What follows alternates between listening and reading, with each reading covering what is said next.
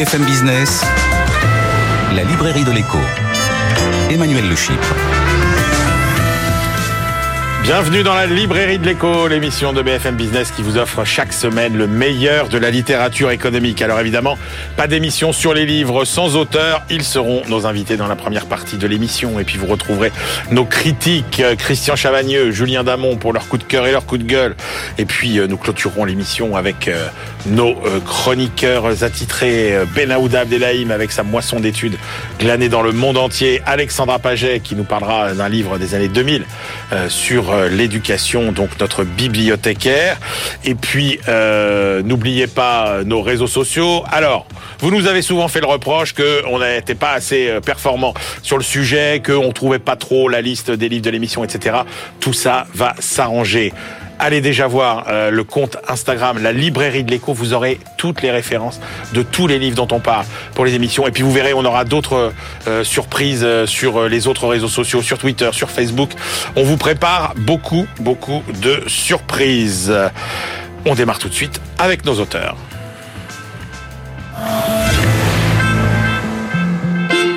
Plus que jamais, la question des matières premières est au cœur de tous les défis mondiaux, la transition écologique, la révolution digitale, les nouveaux équilibres géopolitiques. Alors, les énergies fossiles vont-elles manquer? Comment les énergies renouvelables vont-elles pouvoir prendre le relais? Avec quels minerais et quels métaux pour les produire? Faut-il redouter de nouveaux conflits? Quels pays seront les gagnants et les perdants de ces nouveaux rapports de force autour des produits de base du futur?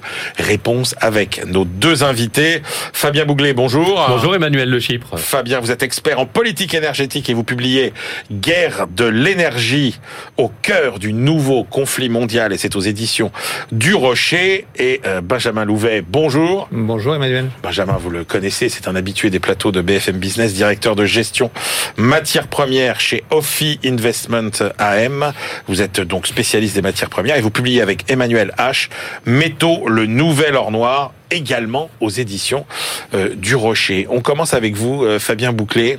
Euh, la troisième guerre mondiale a commencé, dites-vous, et c'est une guerre de l'énergie. Tout à fait. En fait, l'histoire de l'énergie a environ 150 ans, hein, avec la découverte du puits de pétrole par le colonel Drac aux États-Unis en 1859.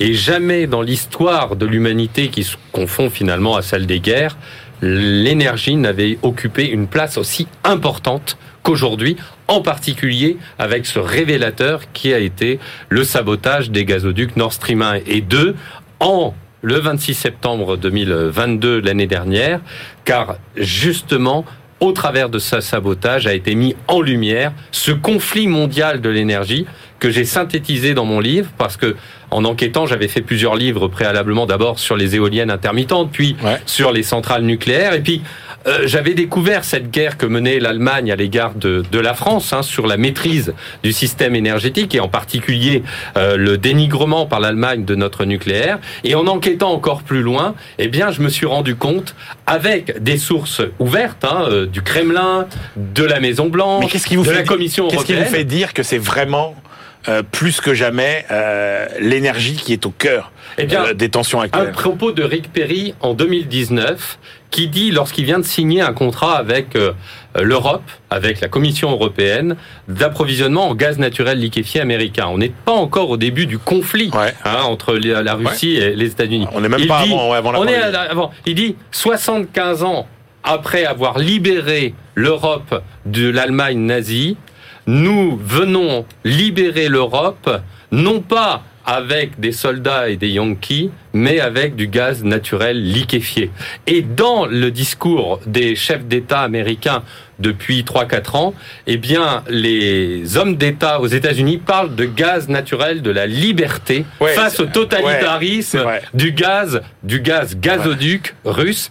Et on voit finalement la guerre en Ukraine est un petit volet de cette guerre internationale. Et dans mon livre, avec des sources à l'appui, eh bien, j'explique pourquoi cette troisième guerre mondiale est une guerre de l'énergie. Alors, vous dites cette guerre, elle est à la fois planétaire, asymétrique et hybride. Et hybride. Oui, parce que en fait, si vous voulez, il y a son compartiment militaire qu'on retrouve en Ukraine, hein, qui est une guerre traditionnelle, mais jamais dans l'histoire de l'humanité, l'énergie avait été euh, aussi euh, important dans le conflit. Elle est à la fois l'objectif, la cause et l'arme de ce conflit. C'est-à-dire qu'on fait la guerre pour avoir de l'énergie, on utilise l'énergie comme arme de guerre et on veut absolument faire un contrôle mondial de l'énergie parce que l'énergie domine tout, et c'est d'ailleurs mon chapitre 1, toute l'économie, toute l'industrie, et par un euh, on parle de guerre hybride, donc acte hybride, eh bien c'est ce sabotage de, de gazoducs. Pourquoi, il est, si, pourquoi il est, si, important? Qu'est-ce qu'il a de si euh,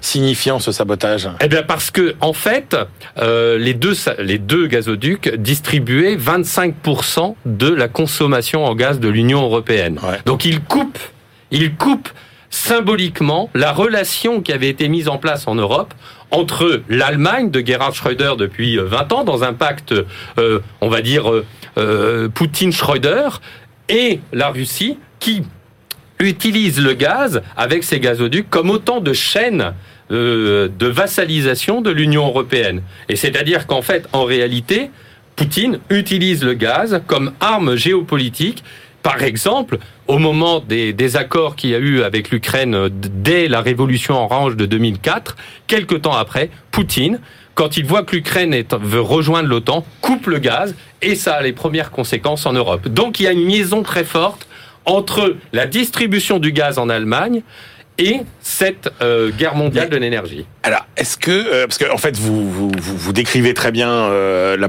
la, position et la stratégie russe, vous montrez aussi à quel point finalement bah, le, le, le, le, jeu des États-Unis a changé, parce que c'est peut-être ça finalement dans la géopolitique mondiale de l'énergie, le fait que dans les années 70, on avait des États-Unis qui étaient importateurs et qui avaient de gros besoins et qui sont aujourd'hui exportateurs. C'est ça. Qui vous vous soulignez le point fondamental. En 2016, par le développement du gaz de schiste aux États-Unis, gaz de schiste qui va devenir le gaz de schiste liquéfié, le, les États-Unis, avant 2016, étaient euh, importateurs de 30% de leur consommation. À partir de 2016 et le développement du gaz de schiste, d'abord par Barack Obama, puis par Donald Trump, les États-Unis deviennent indépendants totalement et ils ont la possibilité de vendre leurs excédents euh, de gaz au monde. En face, la Russie est dans la même situation. Vladimir Poutine en fait un objectif prioritaire de son mandat depuis sa nomination en 2000 par Boris Yeltsin. D'ailleurs, il en a fait une thèse. Il a fait une thèse, sa thèse d'économie sur le sujet de l'exploitation des ressources minérales. Il en fait d'ailleurs un rapport. Et euh, en, en, en 1999. Et en face, au milieu de ces deux acteurs, l'Europe est totalement dépendante puisque l'Europe nécessite 55% d'importation d'énergie. Certains pays comme l'Allemagne, 65%. Des pays comme la Belgique, l'Italie, c'est 70%. Et la France, 45%. Mais euh, Fabien Bouglet, est-ce qu'il n'y a pas un acteur dont vous sous-estimez le, euh, le, rôle dans cette géopolitique? C'est c'est le Moyen-Orient. Alors le Moyen-Orient, justement, est très important. Alors moi, j'ai traité l'axe dans mon livre, hein, parce qu'on peut faire un précis de géopolitique. Ouais. J'ai fait vraiment l'axe États-Unis, la guerre États-Unis, Europe, Russie, et évidemment, je l'ai mis dans les conclusions. Sacré variable d'ajustement. Eh ben oui, parce que compte tenu du fait que les États-Unis n'ont plus besoin du pétrole du Moyen-Orient et du gaz venant de ce coin-là, eh bien, évidemment, le Moyen-Orient avec le BRICS sont en train de se rapprocher. Et d'ailleurs, la Chine a organisé la, le retour de l'entente au Moyen-Orient tout récemment. Et c'est la Chine qui est en train, parce que la Chine a le même problème que l'Europe, c'est qu'elle a un besoin d'importation d'énergie. Mais la Chine a fait quelque chose de très important en mars 2023. Xi Jinping est venu rencontrer Vladimir Poutine et ils ont fait un grand accord historique d'approvisionnement en gaz avec euh, euh, les gazoducs sibériens et Sibérie 2 et avec le déploiement du nucléaire en Chine. Alors, une fois qu'on a dit tout ça, Fabien Bouglet, euh, on est quand même très inquiet pour l'Europe. Et à deux, très inquiet. Et à deux niveaux. Euh, le premier, c'est qu'effectivement, euh, l'Europe, c'est un peu, alors j'ai envie de dire, euh, comme à chaque fois dans l'histoire, le grand champ de bataille de cette nouvelle guerre, c'est le champ de bataille de la guerre de l'énergie. Et ce qui est encore plus préoccupant, c'est que finalement, euh, on a une guerre presque intra-européenne de l'énergie. C'est d'un de mes chapitres.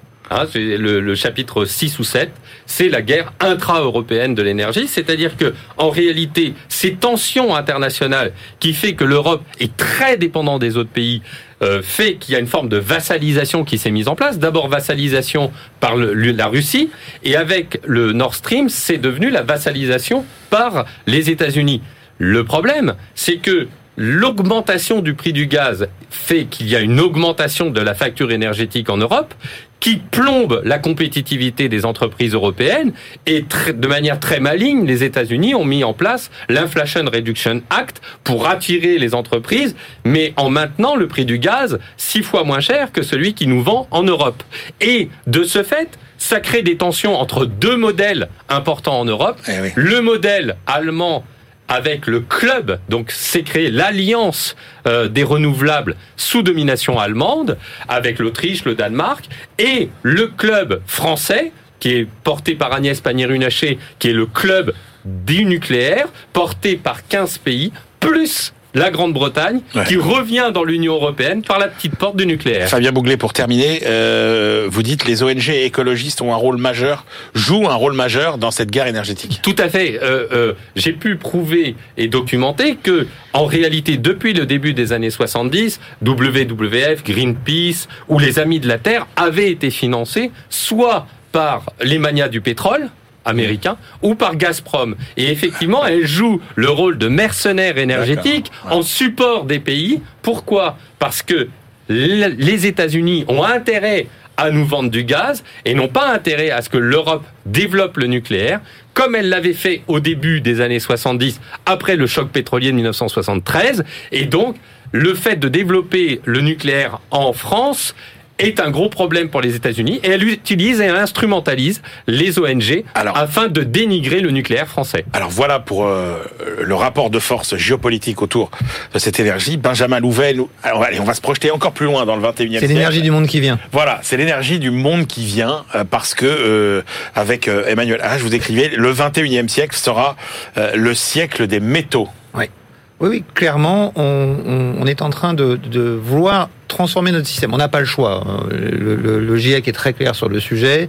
On est dans une situation où aujourd'hui, la science est formelle. Il y a un réchauffement climatique et elle est formelle également. Ce réchauffement climatique est lié à l'activité humaine et notamment à l'utilisation des combustibles fossiles responsable d'émissions de CO2, qui est un gaz à effet de serre qui réchauffe la planète. On doit donc se débarrasser de ces énergies fossiles. C'est ce à quoi se sont engagés la majorité des pays euh, en 2015 à la COP 21, et ce à un horizon assez bref, puisqu'on doit ramener nos émissions, euh, euh nos, émissions à net zéro en 2050. Je dis bien net zéro parce que on n'arrivera pas à complètement se passer des énergies fossiles. Donc il faudra trouver des moyens de capturer du CO2 si on veut arriver à ce zéro nécessaire pour maintenir une température raisonnable sur la planète. Et pour ça, eh ben, on n'a pas énormément de solutions. Alors, on a le nucléaire qui, pour l'instant, est assez controversé, mais qui gagne maintenant en traction progressivement. On a l'hydroélectricité, mais qui a déjà été beaucoup développée. Euh, dans, le potentiel de développement années. Donc le potentiel de développement est limité. il y a encore des zones où, où ça peut ça peut se, se, faire, notamment en Afrique, un peu en Asie également. Mais il y a aussi des problématiques géopolitiques. Si je prends l'exemple de la rivière du Mekong, mm. qui part de Chine, où la Chine voudrait ajouter des barrages, bah, les pays qui sont en aval, euh, euh, le Vietnam, le Laos, le Cambodge et la Thaïlande, disent non, on n'est pas d'accord, sinon ça va nous prélever des ressources en eau. Donc il reste à côté de ça deux énergies qui sont pour l'instant assez consensuelles, qui sont les énergies renouvelables euh, que constituent le solaire et l'éolien. Le problème, c'est que contrairement à ce qu'un certain nombre de politiques ont voulu nous raconter, euh, effectivement, le vent et le soleil sont gratuits et soufflent et brillent partout, mais d'une part, pas tout le temps, et surtout, on ne sait pas, je suis désolé de vous le dire, mais on ne sait pas faire d'électricité avec du vent ou avec du soleil. On sait faire de l'électricité avec un transformateur qui convertit l'énergie du vent ou du soleil en électricité. Et ce transformateur, il faut le fabriquer. Et pour le fabriquer, il faut des métaux. Et il faut beaucoup de métaux. Un chiffre, juste un chiffre, Emmanuel, avant de poursuivre. Le CNRS fait une étude et dit, dans les 30 prochaines années, il va falloir extraire de la croûte terrestre autant de métaux que depuis le début de l'histoire de l'humanité voilà notre challenge. Alors, il y a un chiffre euh, spectaculaire que, que je vais citer parce que c'est un de ceux qui m'a le plus frappé dans votre livre. C'est euh, euh, une synthèse assez géniale, les extractions mondiales de matériaux. C'est-à-dire qu'en gros, euh, on, on, prend tout en compte, hein, les métaux, les hydrocarbures, etc. 27 milliards de tonnes extraits en 1970, 96 en 2019, plus de 100 aujourd'hui. En gros, c'est 66% d'augmentation de l'extraction depuis 2000, alors que la population mondiale n'a augmenté, elle, que de 24%. La trajectoire, elle est quand même assez terrifiante. on est en train de réaliser une chose toute simple, Emmanuel, qui était déjà un peu mentionnée dans les Limits to Growth de Denis Meadows dans, dans le rapport du Club de Rome en 1972, c'est que une activité économique, ça consiste à faire un trou dans la terre pour en sortir des matériaux, les transformer pour faire autre chose. Et qu'on parle d'économie de service ou d'économie euh, manufacturière, euh, quand vous faites une économie de service, il vous faut un ordinateur qu'il faut construire, il vous faut des réseaux, il vous faut des serveurs, et tout ça, faut le fabriquer. L'empreinte euh, de, de, de minerai d'un individu, c'était 26 kilos par personne en 2000 c'était 34 kilos en 2019 et l'OCDE estime que ce sera 45 kilos en 2060. Parce que vous avez parlé de transition euh, écologique et énergie, mais il y a la transition digitale aussi. Il y a la transition qui digitale est extrêmement consommatrice de métaux. Alors, question simple, euh, est-ce que des métaux, on en aura assez pour euh, atteindre nos objectifs? Alors, j'ai des bonnes et des mauvaises nouvelles. La bonne nouvelle, c'est que si on regarde la taille du réservoir, c'est-à-dire est-ce que le vaisseau Terre contient assez de métaux pour notre transformation La réponse est oui. Emmanuel H euh, à, l'IFP Énergie Nouvelle a fait euh, un gros travail d'étude là-dessus. Il y a certains métaux sur lesquels on va être stressé. Euh, comme le cuivre, comme le nickel, comme la bauxite pour l'aluminium. ça va être assez compliqué parce qu'on va consommer la majeure partie des ressources, pas des réserves, hein, des ressources identifiées. C'est-à-dire les, les réserves, c'est ce qui est exploitable économiquement. Les ressources, c'est tout, tout compris sans se soucier du prix on va en consommer par exemple 90% du cuivre. Mais il faut avoir en tête que ça c'est horizon 2050. Et après, les éoliennes arrivent en fin de vie, les panneaux solaires arrivent en fin de vie. Le gros avantage des métaux par rapport au pétrole, par exemple, ou au charbon, c'est que quand on les consomme, ils ne disparaissent pas. Et donc on pourra recycler. Mais le problème, c'est cette phase de transition. Comme j'ai bien lu votre livre, vous dites, parce que vous avez parlé des ressources, mais vous dites attention, il ne faut pas confondre les ressources et la capacité d'extraction de ces ressources. C'est ça. C'est ce qu'on appelle les réserves. Donc la réserve, c'est la part des ressources qui est aujourd'hui techniquement et économiquement viable. C'est-à-dire que le prix est suffisant pour que les groupes miniers aillent les chercher. Ça, c'est le problème de la taille du que réservoir. c'est qu'au début, là, la période de transition qu'on va vivre, euh, ça va être compliqué parce que euh, on ne pourra pas compter bah, tout ce sont des nouveaux usages sur le recyclage. Mais alors, par exemple, alors le recyclage, euh, on peut raisonnablement penser que ça comblera combien de pourcents de nos besoins? À un horizon assez bref, peu, euh, parce qu'on recycle déjà beaucoup. Après, il y a un gros problème de captation des, des, matériaux à recycler. Quand vous regardez les téléphones, je suis sûr que chez vous, vous avez des téléphones dans vos tiroirs. Donc, il faut mettre en place tous les mécanismes et toutes les chaînes de, de, toutes les, les, les, chaînes pour récupérer tous ces métaux pour pouvoir les retraiter. et puis, ça coûte cher. Le recyclage, c'est ça, ça consomme de l'énergie. Eh oui, ça, ça consomme de l'énergie. Mais globalement, ça en consomme moins que l'extraction. Mais de toute façon, quand vous mettez du cuivre dans une éolienne, entre 950 kg et 5 tonnes de cuivre en fonction de la taille de l'éolienne, ce cuivre, il est, il est, il est immobilisé pour 25 ans. Donc, euh, pour les 25 années qui viennent, vous ne pourrez pas le réutiliser. Même si vous savez le recycler, vous devrez attendre la fin de vie de cette éolienne. Bon, donc ça, c'était pour la taille du réservoir. La bonne nouvelle, c'est qu'on a assez de métaux. Sur certains métaux, ça va être juste, mais on a assez de métaux. Le deuxième problème, c'est la, taille du robinet. Ah, c'est ça. C'est la taille du robinet. C'est à quelle vitesse on est capable eh de sortir ces métaux de sous la terre. Et là, on a un vrai problème. L'Agence internationale à l'énergie nous dit par exemple que sur le cuivre, aujourd'hui, on a à peu près 250 mines qui sont opérationnelles dans le monde. Si on veut tenir les engagements de l'accord de Paris, il faudrait rajouter 80 mines de cuivre supplémentaires. Problème, ce que j'appelle une des tragédies des horizons des matières premières, c'est qu'aujourd'hui, en moyenne dans le monde, pour développer une nouvelle mine de cuivre, il faut 17 ans. C'est pas moi qui le dis, c'est l'Agence internationale à l'énergie. Et donc, il faudrait que toutes ces, ces nouvelles mines, on décide de les lancer avant 2025, dit l'Agence internationale de l'énergie. C'est demain. Aujourd'hui, il y a très peu de projets à l'étude, donc on va probablement être en retard. Et donc, inévitablement, ça pose la question d'un déséquilibre entre l'offre et la demande, et donc une question de l'évolution des prix. Quand on a un déséquilibre, qu'on n'a pas assez d'offres et qu'on a trop de demandes, eh ben les prix montent. Pour faire une des deux choses suivantes, soit pour détruire de la demande, c'est-à-dire les gens disent c'est trop cher, j'arrête. Ou soit pour susciter davantage. Mais en l'occurrence, ça, ça ne marchera pas parce qu'on a eh des nouveaux besoins. Deuxième, deuxième aspect, c'est inciter les producteurs à produire davantage. Et c'est ça qu'il va falloir faire, mais compte tenu des délais de mise en œuvre des mines, il va falloir le faire vite. Et donc, le FMI là-dessus a fait une étude, le Fonds monétaire international, et dans lequel ils estiment que, par exemple, le prix du nickel pourrait progresser de, je cite, quelques centaines de pourcents d'ici 2040. Eh le prix du cuivre de 60%. Et ils ajoutent, attention, ces estimations sont conservatrices. Donc ça veut dire que ça pourrait être plus que ça. Ça pourrait être plus que ça. Alors, euh, venons-en maintenant, euh, Benjamin Louvet, aux conséquences géopolitiques de tout ça, parce qu'évidemment, les, les nouveaux métaux euh, champions, eh bien, ils sont pas également répartis sur la surface de la Terre. En gros, allez, qui vont être les gagnants et les perdants de cette nouvelle donne des matières premières? Ben, Aujourd'hui, à aujourd'hui, hein, parce qu'il y a des actions qui sont mises en place pour essayer de lutter contre ça, le grand gagnant, c'est la Chine. Ouais. Parce que la Chine a, a compris très vite l'importance des, des, minerais et des métaux. Euh, et puis en plus, elle a été aidée. À partir de début 2000, vous avez l'émergence d'une classe moyenne en Chine de 350 millions d'habitants, c'est-à-dire quasiment la, la, population européenne.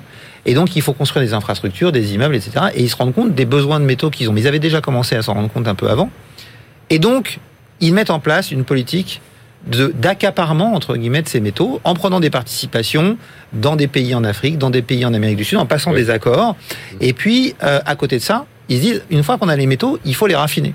Et donc ils développent d'énormes capacités de raffinage, ce qui fait qu'aujourd'hui sur les métaux critiques de la transition énergétique, la Chine est omniprésente et représente entre 40 et 80 de la capacité de raffinage. Donc même si elle n'extrait pas le métal, le lithium par exemple qui est extrait en Australie, très souvent part en Chine pour être raffiné avant d'arriver sur Est-ce que les États-Unis sont, euh, sont, sont bien euh, pourvus Alors les États-Unis sont mieux pourvus que, que l'Europe.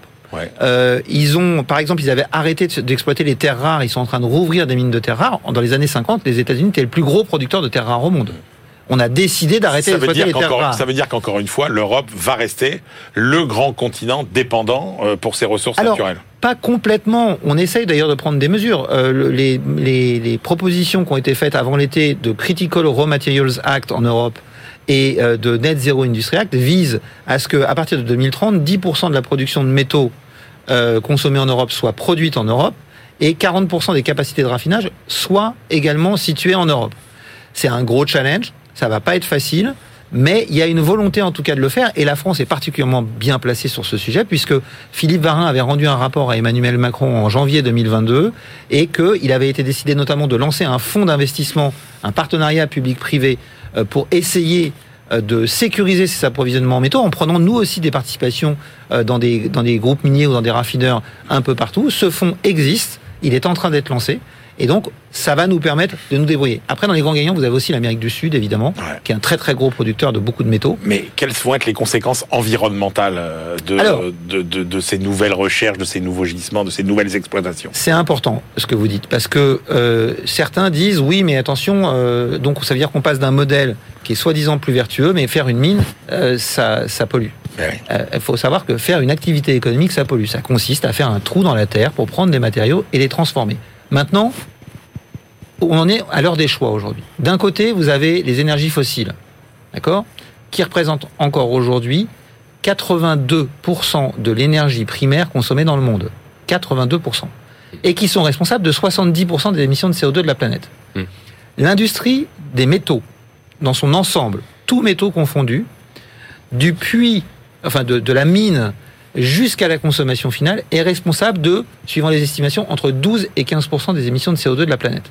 Avec ça, on peut se débarrasser des 70% restants, sachant qu'en plus, on peut faire énormément de progrès sur les process de production qui amènent à ces 12 à 15% d'émissions de CO2, notamment l'essentiel vient de l'acier et vient euh, de l'aluminium. Et ce sont deux euh, euh, secteurs qu'on est en train d'essayer de décarboner, notamment avec l'utilisation de l'hydrogène, pour moins recourir au charbon, ce qui permettrait de décarboner en plus et de réduire les émissions de ce secteur-là. Donc il y a d'autres impacts, les impacts sur la biodiversité, certes, des impacts sur la consommation en eau qui sont beaucoup mis en avant, mais il faut pas se leurrer.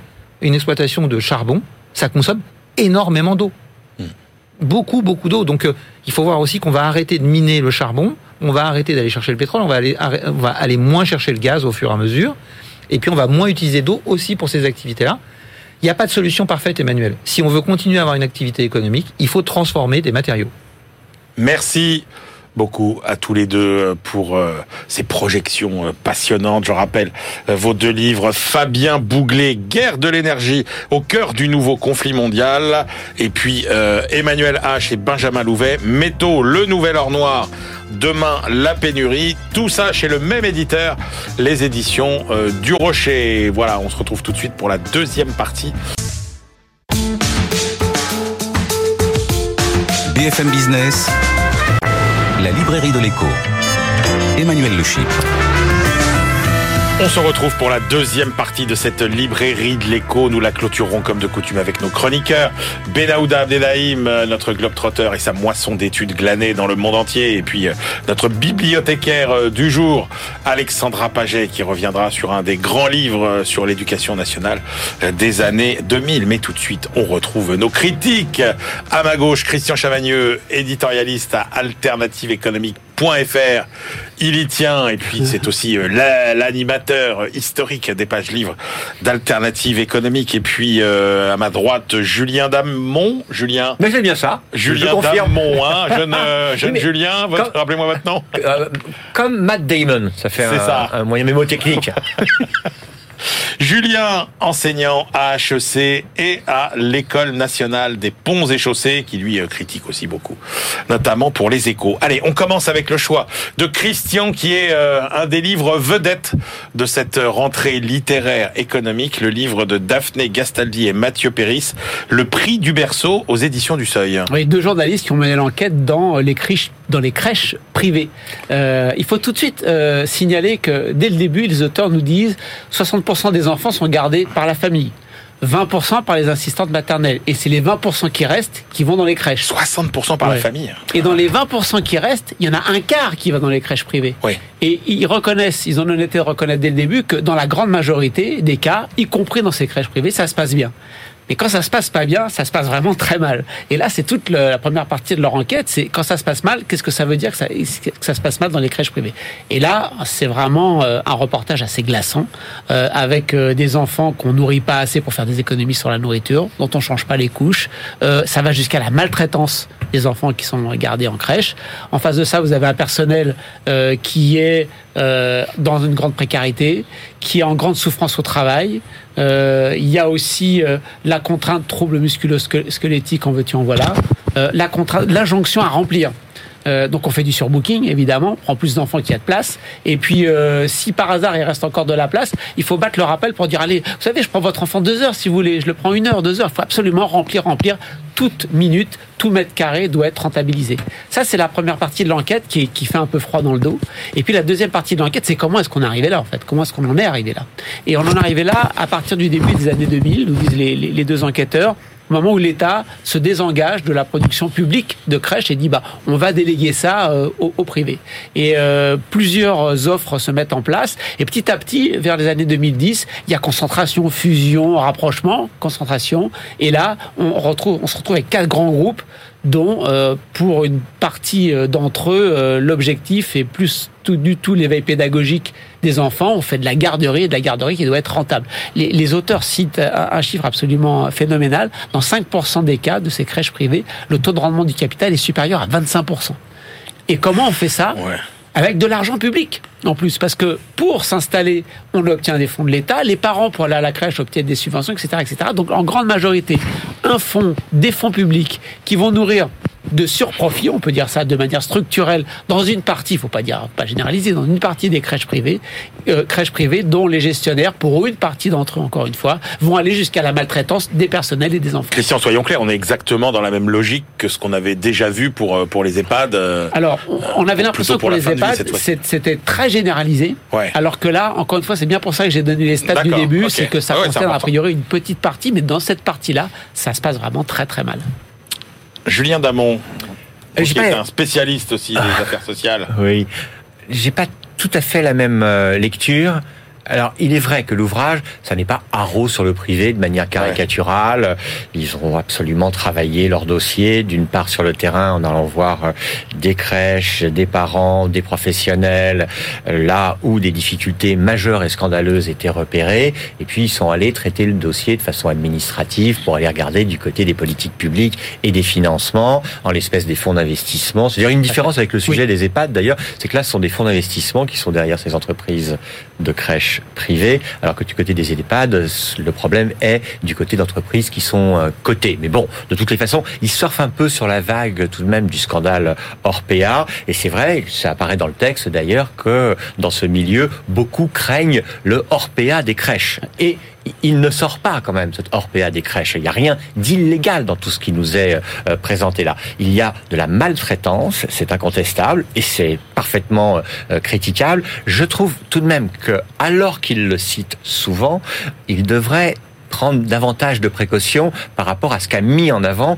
un rapport de l'inspection générale des affaires sociales. Vous avez eu, suite à un scandale qui déclenche tout d'ailleurs, c'est-à-dire un, nourrisson qui est décédé parce que une nourrice lui a fait ingurgiter du desktop en juin 2022. Ceci a déclenché une enquête administrative, donc euh, une, euh, un rapport complet de l'inspection générale des affaires sociales, qui est un peu plus mitigé que l'enquête qu'ils mènent, ces deux journalistes. Un peu plus mitigé parce que ça n'est pas que le privé qui est concerné. C'est une ligne de défense aussi qu'on trouve dans le dans le dans le dans, l'ouvrage qui est vraiment euh, intéressant, qui est de dire que souvent on rétorque que ça n'est pas que le privé. Donc je le rétorque, ça n'est pas que le privé. Et j'en veux pour preuve d'ailleurs qu'il traite du cas d'une difficulté majeure d'une crèche qui est gérée par une mutuelle.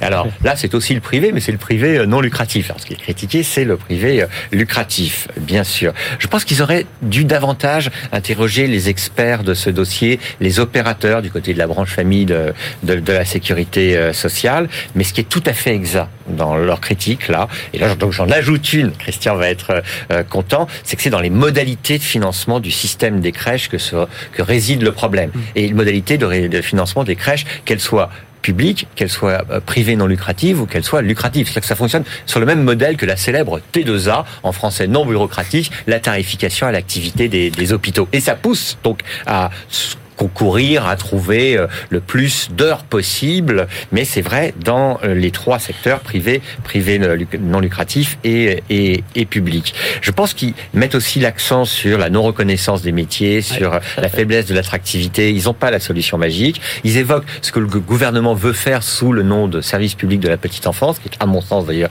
une excellente idée, mais ils ne répondent pas parce que personne n'y répond à la question première du système de garde des petits enfants, c'est est-il ce système en place? Pour les parents, c'est-à-dire pour qu'ils puissent travailler, ou est-il en place pour les enfants? Alors évidemment, tout le monde va dire les deux, mon capitaine. Le seul truc, c'est que depuis 20, 30, 40 ans, donc plus que l'éruption des crèches privées, on met l'accent sur la réponse aux problèmes des parents. Et le sujet de la qualité pour les enfants, qui est un sujet qui quand même prend de plus en plus d'importance, est tout de même il y a un pédagogue, il y a un expert de la pédagogie qui démontre que, c'est possible. Ah oui, bien sûr, c'est tout à fait possible, mais c'est possible dans le privé comme dans le public. Mais globalement, globalement, hmm, c'est pas si vrai ça, parce que justement, euh, alors il y a un ancien employé responsable de la pédagogie du projet pédagogique d'un des grands groupes privés qui explique que ça a été un peu mis de côté comme ça. Mais globalement, je pense que le sujet de la qualité est trop mis de côté dans l'ensemble du secteur. Allez, on passe à votre choix, euh, Julien Damon, le livre euh, du démographe Hervé Lebrun, au titre qui vous a interpellé et qui nous a interpellé, la réforme des retraites expliquer au gouvernement et c'est chez Flammarion. Alors on passe de la petite enfance à un autre âge de la vie, là on passe aux retraités, notre émission est très bien Avant les EHPAD quand même. Hein. Oui, bah on pourra continuer une prochaine fois, si on avait pas évoqué les EHPAD déjà. Bon, passons et euh, mettons de côté nos, sourires parce que ce sont des sujets sérieux, parfois même un peu laborieux là en l'espèce. C'est un ouvrage qui d'ailleurs rencontre euh, le, succès avec un auteur euh, réputé. c'est assez intéressant d'ailleurs sur le fond à, à, traiter de ce que raconte monsieur Hervé Lebras parce qu'il y a plusieurs mois, il passait son temps à la vulgate, le déficit n'est pas si important en matière de retraite. Et là, maintenant, il reprend à tour de bras euh, l'idée selon laquelle il y aurait 30 milliards d'euros qui seraient, euh, qui seraient euh, cachés. Alors, ces 30 milliards d'euros correspondent au déficit qui est contenu dans la subvention d'équilibre de l'État pour ses fonctionnaires, les fonctionnaires de l'État. Il n'y a pas la fonction publique territoriale et la fonction publique hospitalière qui sont concernés. Donc, subvention à son propre régime de retraite en considérant des ratios de dépendance économique qui seraient les mêmes que dans le secteur euh, privé. Alors c'est un calcul conventionnel, c'est-à-dire qu'il y a bien ces 30 milliards d'euros que l'on peut, si on prend une autre convention que celles qui sont habituellement prises en compte, euh, considérer comme du déficit, mais il n'y a rien d'extraordinaire dans ça, dans ça des découvertes. Et ce sont d'ailleurs des calculs d'experts qui font l'objet de plein de débats, qui ont été établis par des experts plutôt libéraux au départ, dans la revue Commentaire, qui ont été repris par euh, François Bayrou en tant que haut commissaire euh, au, au, plan. Le sujet de Lebras, c'est qu'il en fait l'alpha et l'oméga de l'histoire de la réforme récentes. Il en profite pour critiquer, je trouve trop ouvertement et trop facilement le Conseil d'orientation des retraites. Quand il est dans son métier, c'est-à-dire le démographe, le spécialiste des chiffres, il est plutôt bon nous expliquant que le corps s'arrête à 8 scénarios, alors que sur le papier, il devrait en faire 108. Il conçoit bien que 108 scénarios, personne euh, regarderait. Il se présente un peu comme l'expert des experts. Alors on le trouve dans le bureau de Valéry Giscard d'Estaing dans les années 70 sur les projections de population à l'horizon 2070. Là, on le trouve nous racontant ses discussions avec un conseiller de l'Élysée qui lui ferait découvrir ce que les experts euh, connaissent euh, d'ailleurs, ce dont les experts ont d'ailleurs déjà beaucoup débattu. Donc moi, je le trouve hélas, je vais le dire ainsi, pas forcément aussi convaincant qu'il doit penser pouvoir l'être. Voilà, pour le dire de manière euh, diplomatique. Même dans sa proposition, il fait une proposition à la fin qui compliquerait tout, qui serait de dire il faut autant d'années, enfin chaque année cotisée nous apporterait une année de vie à la retraite en bonne santé. C'est encore plus compliqué que ce qu'on voulait faire. Et je termine en disant que ce qu'il nous montre quand même, c'est les imperfections de la réforme et la nécessité de plusieurs réformes encore à venir. Christian Chavagneux. Bah, je partage à 100% ce qu'a dit, ah euh, ce que vient de dire Julien. J'ai la même lecture. Euh, le début du livre, là où le démographe s'exprime, est vraiment la partie la plus originale, la plus intéressante. Attention, on est en train de sous-estimer, on est peut-être en train de sous-estimer la mortalité en France, et donc il n'y aura pas malheureusement autant de vieux, il n'y aura pas autant de retraités, et donc il n'y aura pas autant d'argent à dépenser pour pour les retraités. Et la deuxième chose qui m'a intéressé de la part du, du statisticien démographe qui Hervé Lebras, c'est de dire euh, il y a plusieurs scénarios de productivité dans, dans de la part du Conseil d'orientation des retraites, plusieurs scénarios euh, d'auto d'emploi, plusieurs scénarios de mortalité, plusieurs scénarios de d'échange de, de, de, de migratoire, de solde migratoire. Et à chaque fois, le Conseil d'orientation des retraites fait bouger un, un seul, toute chose égale par ailleurs pour les autres paramètres. Et donc, on a l'impression quand on fait bouger un seul des paramètres que finalement la variabilité entre les différents scénarios est assez faible. Non, il dit en fait, si on fait vraiment bouger tout d'un coup, on peut avoir une énorme variabilité qui se compte en plusieurs dizaines de milliards. Donc attention. Et là, je suis aussi, je suis assez d'accord avec Julien. Il tape vraiment beaucoup sur le Conseil d'orientation des retraites, sous-estimant euh, le fait que quand même cette institution, c'est un lieu de formation de consensus. On peut débattre, en tout cas à partir de ce que donne notre corps. cette partie-là, je trouvais la plus intéressante. Euh, la partie dans laquelle il dénonce la justice, euh, et bien évidemment de, de la réforme m'a plutôt plu, notamment sur cette réforme, euh, ce côté alambiqué des carrières longues. Il dénonce ça très bien, même si de temps en temps il veut absolument nous expliquer ça avec un avec des, des, des chiffres et donc il faut suivre ça, faut prendre un mm. crayon, c'est pas très facile à lire. Mais là où j'ai été très surpris aussi, c'est sur le même sujet que Julien, c'est 30 milliards qu'il semble découvrir. A priori, c'est Alexis Colère qui nous aurait parlé et qui tout simplement consiste à dire que puisque l'État doit équilibrer euh, les régimes de retraite de la fonction publique euh, d'État, si on lui appliquait le taux de cotisation du privé, alors il manquerait 30 milliards. Mais c'est une pure convention, comme l'a dit Julien, et il a l'air de découvrir ça et d'en faire l'alpha et l'oméga effectivement de la réforme du gouvernement euh, qui finalement voudrait économiser ces 30 milliards. Bon, j'ai pas été du tout convaincu par cette partie. Merci messieurs pour ces synthèses brillantes. Euh, on se retrouve tout de suite avec Alexandra Paget, notre euh, bibliothécaire du jour et un grand livre sur l'éducation nationale.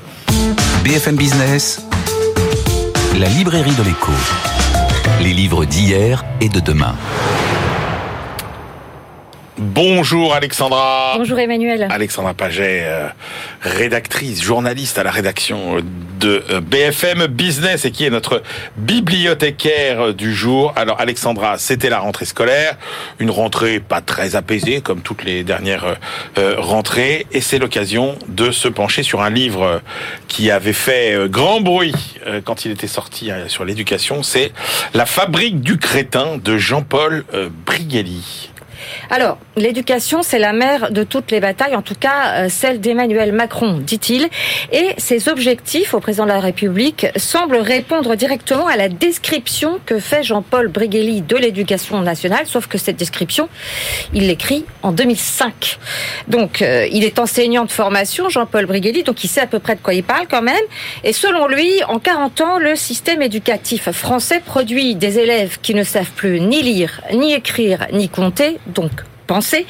Un système éducatif, Emmanuel, qui est de plus en plus démissionnaire de son rôle fondamental et qui n'est plus le moteur euh, d'un ascenseur social en panne. Dans le pays des Lumières, c'est moyen. Le programme du président de la République, donc, vise à remettre à l'école le cœur des savoirs fondamentaux, je cite. Mais comment euh, Jean-Paul Brigelli euh, dissecte-t-il finalement cette... dégradation, euh, j'ose pas parler de descente aux enfers de notre système éducatif. Alors, euh, l'équation est la suivante, enchaînement de fausses bonnes idées, Nouvelle pédagogie avec des majuscules à nouvelle et à P, et à pédagogie, et dogmatisme échevelé, et ça donne une déconstruction de l'autorité, de la qualité et de la densité des savoirs, selon Jean-Paul Brigelli, toujours, hein, c'est pas moi qui le dis, des savoirs et des processus de sélection. Ça, en revanche, c'est avéré. Euh, de 60% de réussite au bac en 1970, on est passé à 90% aujourd'hui, sous prétexte d'une société plus égalitaire. Le niveau dégringole dans toutes les matières, euh, particulièrement en histoire et en littérature, où selon Jean-Paul Brigelli euh, on est euh, proche du néant, je cite. Et puis je vous cite un extrait, et ça pour le coup c'est du vécu, c'est de l'expérience. On lui a déconseillé au nouvel enseignant qui sort de l'UEFM, hein, j'entends. L'encyclopédisme, on lui interdit la culture, la sienne. Euh, mettez-vous plutôt à l'écoute de leur culture, lui dit-on. Étudiez le rap, travaillez NTM. Alors, il n'y a rien de mal à étudier euh, et à travailler NTM, mais si on ne fait que ça, mhm. c'est un peu embêtant. Et puis, je vous cite aussi Paul Gutt. La France de demain sera la conséquence de l'école d'aujourd'hui. Et voilà comment la décrit pour terminer Brigelli dans son livre, une classe ouvrière nourrie de 800 mots de vocabulaire, c'est bien suffisant pour obéir et se taire, et c'est parfaitement dépourvu de tout moyen de s'insurger qu'ils sortent de l'école. Un diagnostic encore plus inquiétant, Emmanuel, à l'heure du numérique. Merci Alexandra, c'est l'heure de retrouver notre globetrotter Benaouda Abdelhaim. BFM Business, la librairie de l'écho, les livres d'ailleurs. Benahouda, bonjour. Allez Benahouda, notre moisson hebdomadaire euh, d'études glanées à travers le monde entier. Et on commence par le Vietnam. Euh, Benahouda, euh, perception vietnamienne dans une relation sino-américaine en mutation. Alors Joe Biden était en début de semaine à, à Hanoï, visite éclair mais très importante. Le président américain y a conclu un partenariat stratégique renforcé, très orienté vers l'économie euh, et les technologies, entre autres pour, que le Vietnam euh, s'insère dans, les chaînes de, production de composants électroniques, de semi-conducteurs, alternatives de celles de euh, la Chine. Ce travail d'analyse publié quelques jours avant cette visite est signé de, de, deux chercheuses à Singapour de l'Institut ISEAS, Youssef Ishak, et il y est décrit des relations ayant progressé de manière exponentielle, je cite, entre le Vietnam Vietnam et les États-Unis. Commerce et investissement ne cessent de prendre de l'ampleur. Sharon Sia et Indira Zara Iradati euh, expliquent à quel point pour Washington, les Vietnamiens sont perçus comme des poids lourds dans la communauté euh, économique en cours de formation en Asie du, du Sud-Est au travers de l'ASEAN. Depuis qu'a été mis en place un accord bilatéral euh, en 2007, le Vietnam est devenu le dixième partenaire des États-Unis au monde pour les marchandises. L'an dernier, il s'est échangé entre les deux pays pour 139 milliards de dollars c'est 300 fois les volumes enregistrés euh, par rapport à la normalisation de la relation qui avait été actée en 1995. Et tout semble indiquer que cette courbe va se prolonger. D'autant que d'après la quatrième enquête annuelle de cet institut singapourien, la perception de cette relation au Vietnam parmi ceux qu'on appelle les leaders d'opinion, c'est-à-dire euh, cadres d'ONG, aux fonctionnaires ou chefs d'entreprise, reste stable, euh, contrairement à celle avec la Chine, euh, qui connaît de plus en plus d'oscillations et des bas davantage que de Euh, qu'ils aient 20 ou 65 ans, ces leaders d'opinion entre guillemets euh, vietnamiens, euh, il semble bien qu'il y ait là chez eux la volonté de resserrer les liens avec les Américains. Seul 1 sur 5 ne leur fait peu confiance au moment où l'état de santé du modèle allemand inquiète, Benahouda, vous nous décrivez le paysage du travail en Bavière. Oui, développement dans les villes et districts. Cette région prospère s'il en est euh, d'Allemagne, n'en est qu'aux prémices de ces pénuries de main-d'œuvre.